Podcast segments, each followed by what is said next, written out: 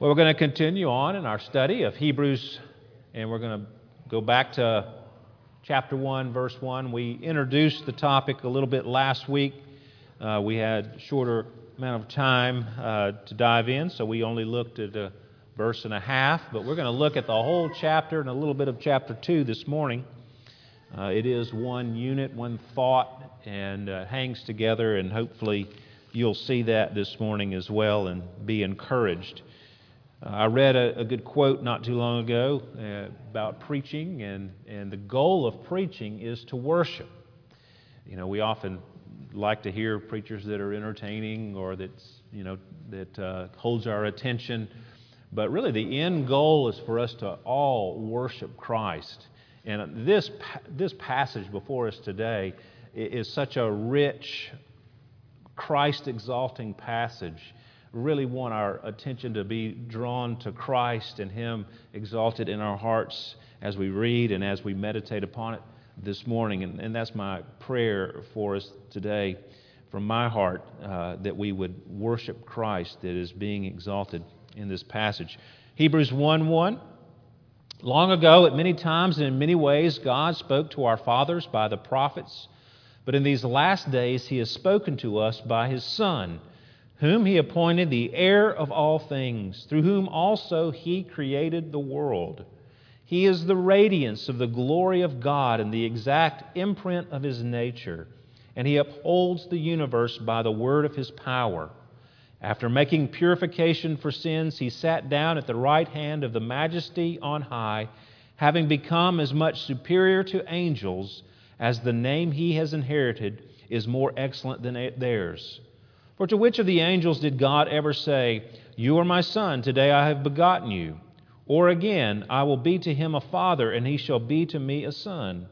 And again, when he brings the firstborn into the world, he says, Let all God's angels worship him. Of the angels, he says, He makes his angels winds and his ministers a flame of fire. But of the Son, he says, Your throne, O God, is forever and ever. The scepter of uprightness is the scepter of your kingdom. You have loved righteousness and hated wickedness. Therefore, God, your God, has anointed you with the oil of gladness beyond your companions. And you, Lord, laid the foundation of the earth in the beginning, and the heavens are the work of your hands. They will perish, but you remain. They will all wear out like a garment. Like a robe, you will roll them up. Like a garment, they will be changed.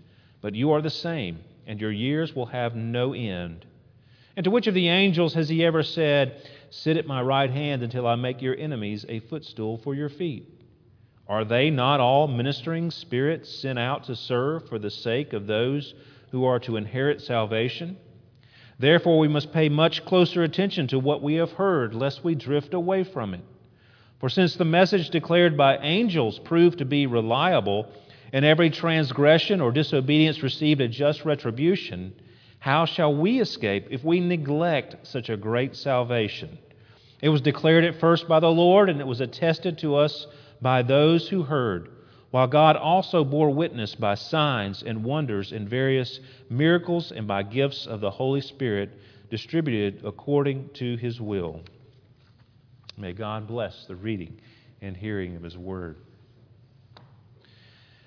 As time goes on, we see Christianity getting pushed further and further to the margins of our society. The mainstream of our culture is less Christian in its thinking and behaving.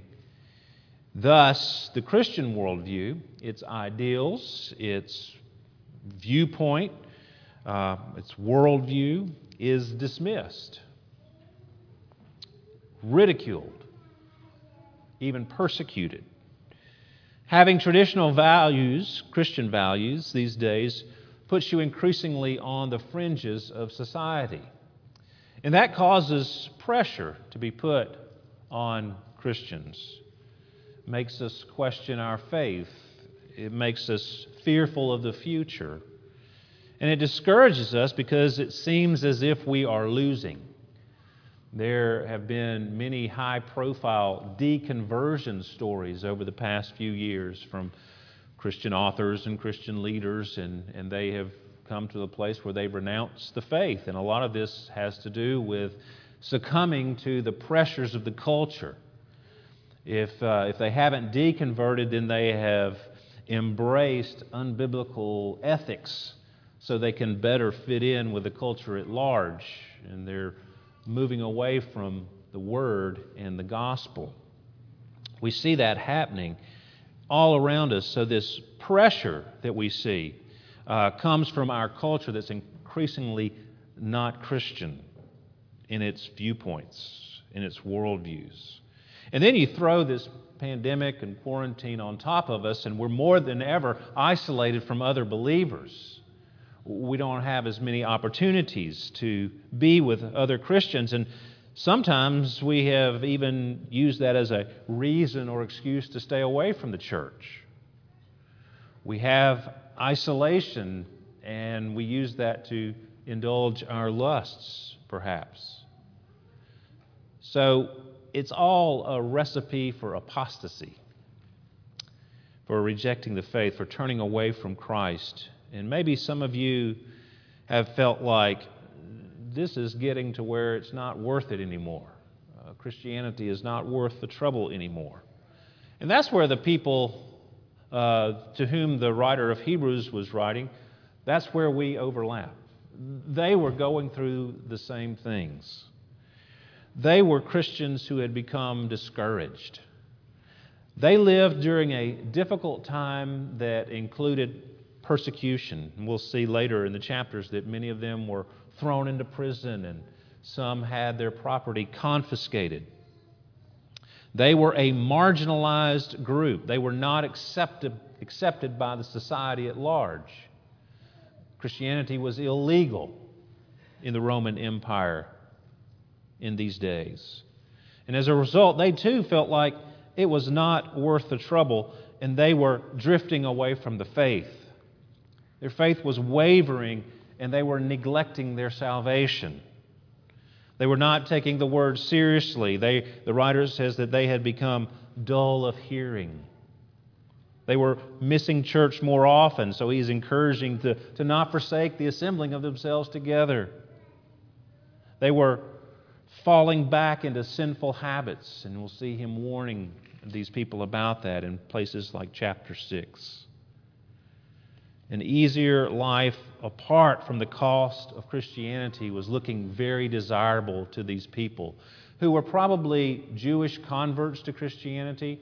Possibly some of them were Gentile converts to Judaism and then to Christianity. But see, in those days, Judaism wasn't forbidden, it wasn't outlawed, it wasn't so much on the fringes of society as Christianity was. And so they remembered when they were following the Jewish faith that life was much easier. And now that they've embraced Christ, things have become very difficult and perhaps made it to the place where they, they couldn't find any work because they wouldn't hire Christians in those days. And so they were beginning to drift like a boat on the ocean with no engine or sails or rudder. They were being carried along by the tides of popular opinion. They were buying into these things. And it's easier to go with the flow than to row against the tide. And life was much easier when they were not Christians. See, they needed encouragement in these days in which they lived, just like we do. We need encouragement. And that is exactly what the book of Hebrews is going to give us as we study through it. The book of Hebrews gives us the antidote for spiritual drift and backsliding. And what is that antidote? A deep look at the supremacy of Jesus Christ you're going to see the writer of Hebrews say throughout this book that Jesus is better than, fill in the blank, everything. Jesus is better than angels. We see that here in this passage. Jesus is better than Moses. Jesus is better, and he's abiding. And that's what we'll see throughout these weeks. So, yes, we're going to worship Christ because he is most supreme. Now, last week we looked at the first verse and a half. God has spoken which is very important. If, if, if God didn't speak to us, we, we would have no capacity to know Him. But God desires to be known, and He has revealed Himself to us through the prophets, yes, but ultimately and, and most prominently The greatest revelation He has given us is His Son, Jesus Christ. The fullness of God is in Him, and He has revealed God to us.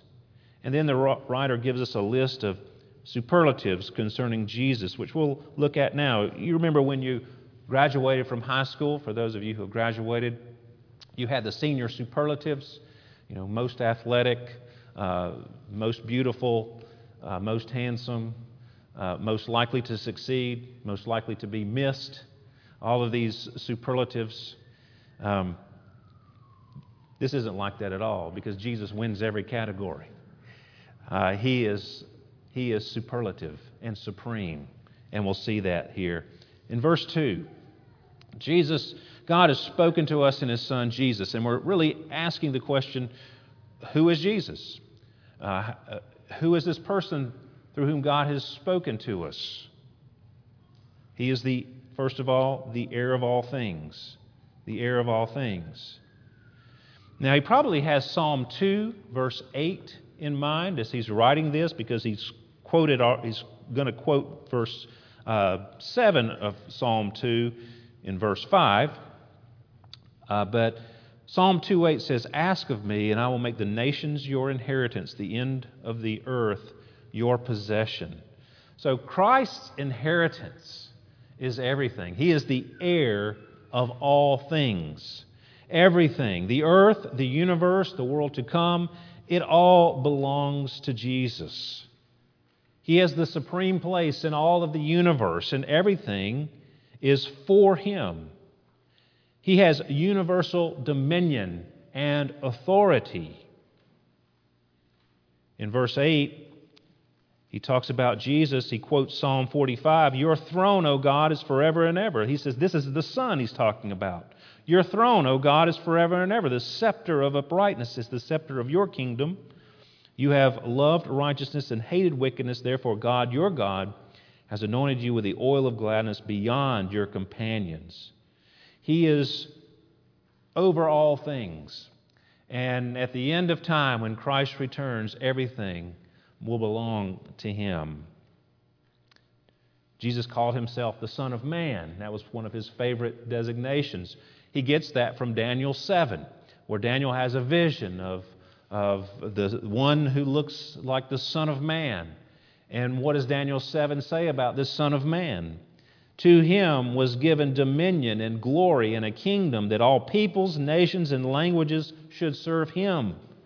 His dominion is an everlasting dominion which shall not pass away, and his kingdom one that shall not be destroyed.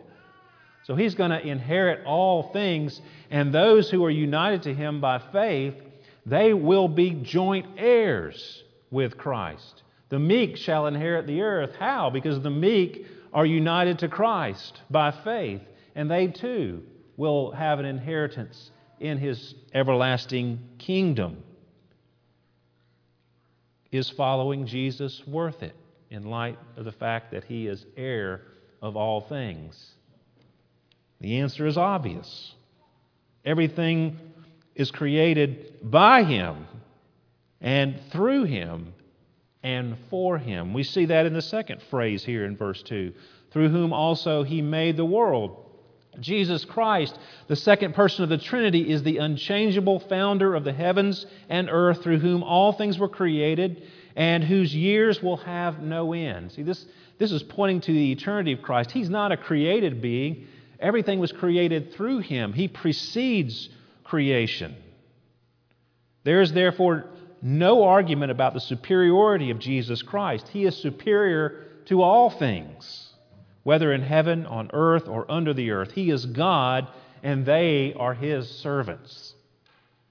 He is the Creator, and they are His creatures. He is infinite, and they are finite. Look at verse 10. You, Lord, this is another quotation from the Old Testament. Uh, you, Lord, laid the foundation of the earth in the beginning, and the heavens are the work of your hands. They will perish, but you remain. They will all wear out like a garment. Like a robe, you will roll them up. Like a garment, they will be changed. But you are the same, and your years will have no end.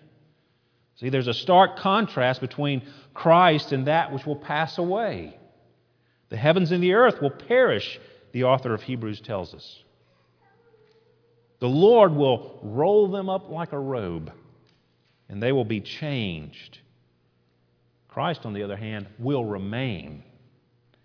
He is the same, and his years will have no end. That idea that everything was created through Christ is all throughout the New Testament. John 1 3. Through him all things were made. Without him nothing was made that has been made. 1 Corinthians 8 6. Yet for us there is but one God, the Father, from whom all things came and for whom we live, and there is but one Lord, Jesus Christ, through whom all things came and through whom we live. And then Colossians 1:16 that we read in our call to worship.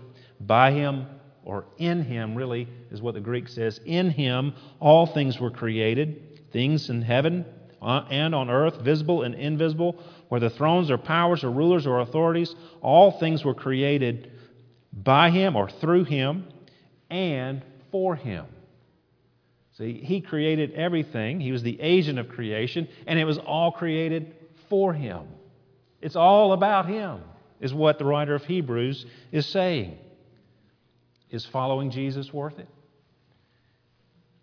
Should we neglect this wonderful salvation that we have in Christ? Well, verse 3, he goes on and he talks about Jesus being the radiance of his glory. He is the revelation of God's majesty. If we want to see the glory of God, we look at Jesus Christ. Christ is the shining forth of the glory of God. When the temple was constructed, when the tabernacle was constructed, God's glory filled those places. And this would have resonated with his original audience. But Christ has come. He has tabernacled with us, as John 1 tells us. He is, he, the Word became flesh and dwelt or tabernacled with us, and we beheld His glory. He is the glory of God. No one has ever seen God, John writes. The only God who is at the Father's hand he has made him known. So, if we want to know God, look at no further than Jesus, because Jesus, as it goes on to say, is the exact imprint of his nature. What God essentially is, is made manifest in Christ. To see Christ is to see the Father and what he is like. The Son is not a reflection of God, nor is he similar in substance to the Father. Rather, he is the exact representation of God's being. In his earthly ministry, Jesus made this comment to Philip, the disciple Philip Whoever has seen me has seen the Father.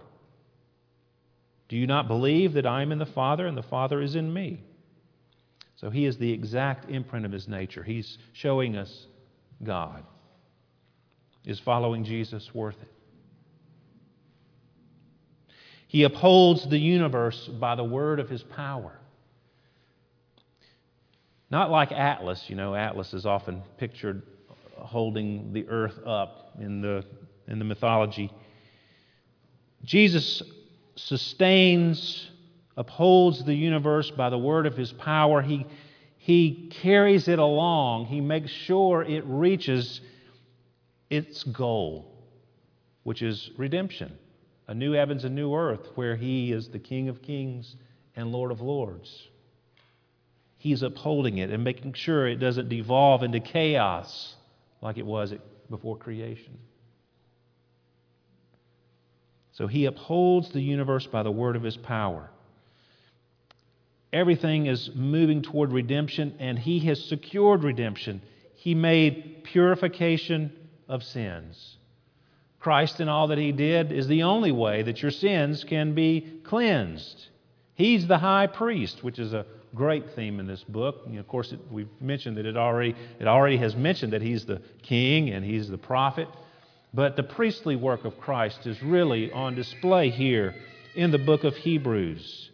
He made purification of sins. He dealt with our problem, our sin problem. And He sat down at the right hand of the majesty on high. When can you sit down? Once your work is finished. You know, once the work is done, then you can sit down.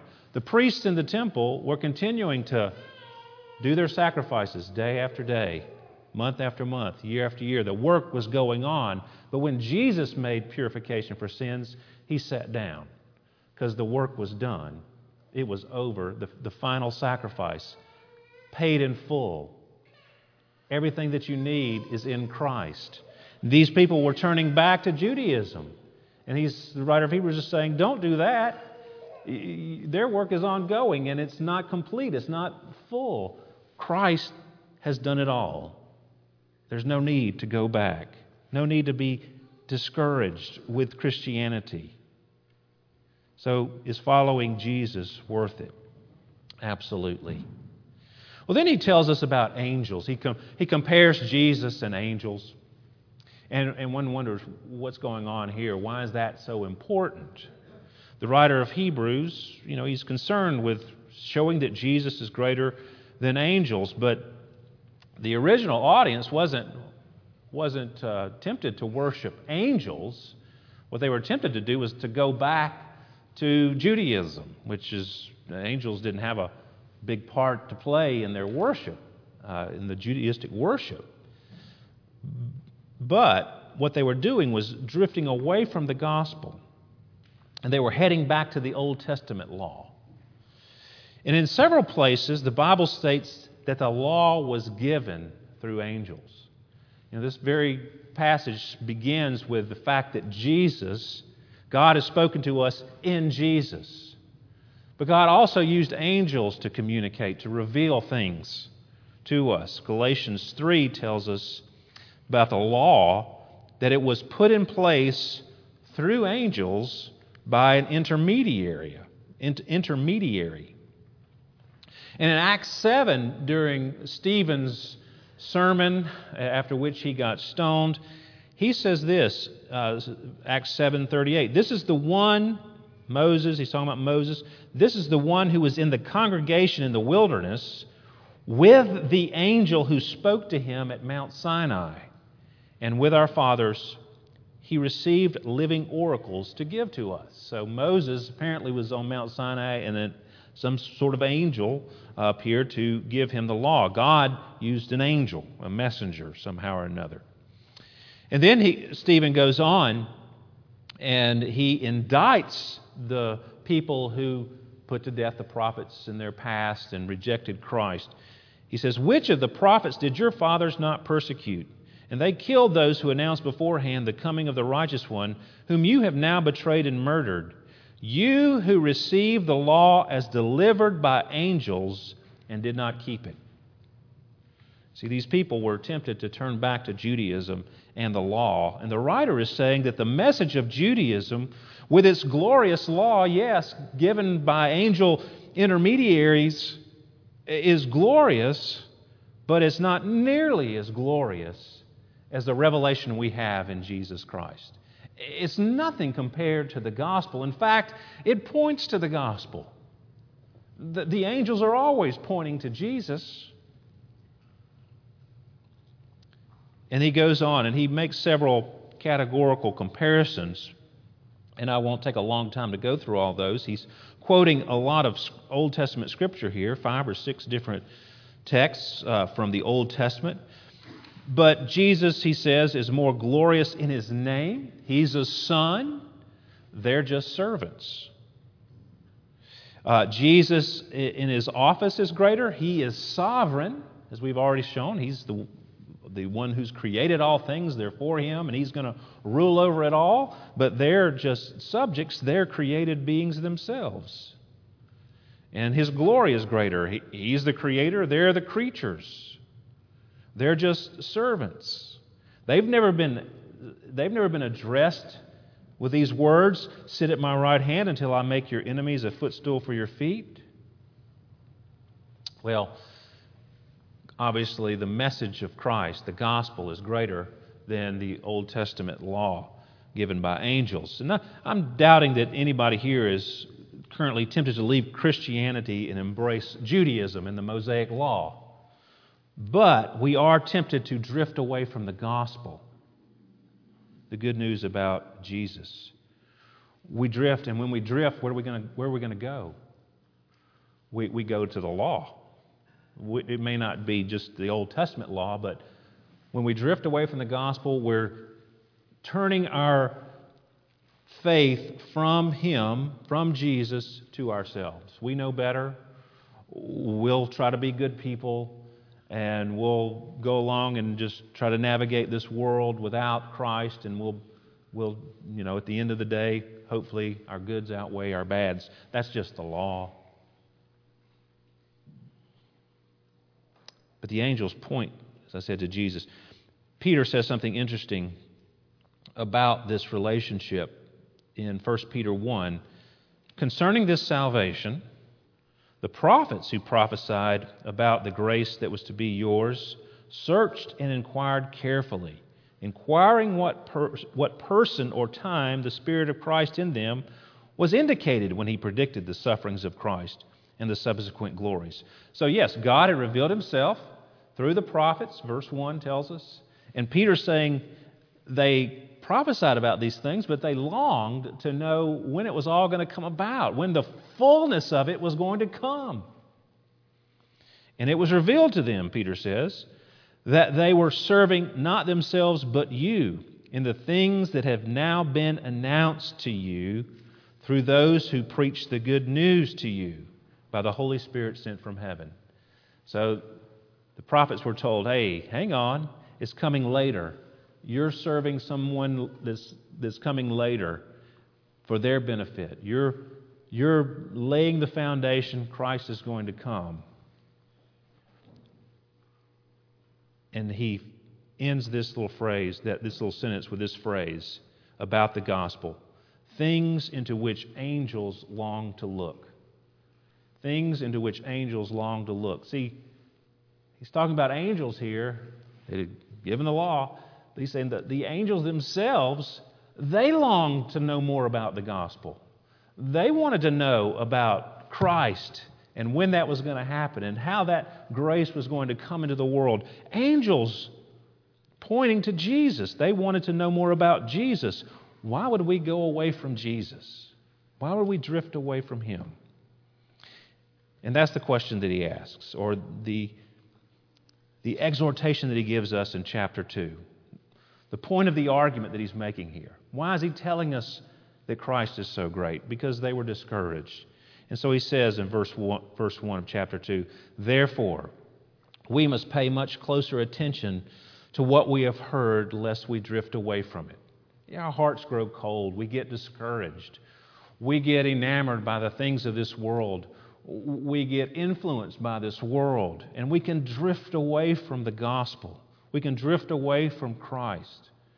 And he gives us this warning in verse 2 since the message declared by angels, the law, proved to be reliable, and every transgression or disobedience received a just retribution, how shall we escape if we neglect such a great salvation? If you rejected the Old Testament law, that got you in trouble. Now something greater than the law is here, and if you reject that, what's going to happen to you? What's going to happen? How shall we escape if we neglect such a great salvation? The wonderful thing about this great salvation that is that Christ has provided for us, He's done all the work. It is finished, it is complete, and it is a free gift. A free gift of salvation for those who will put their trust in Him.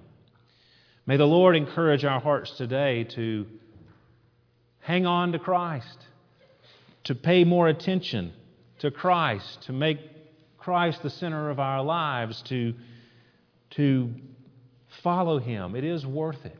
It may be difficult, there may be trials and discouragements, but it's worth it.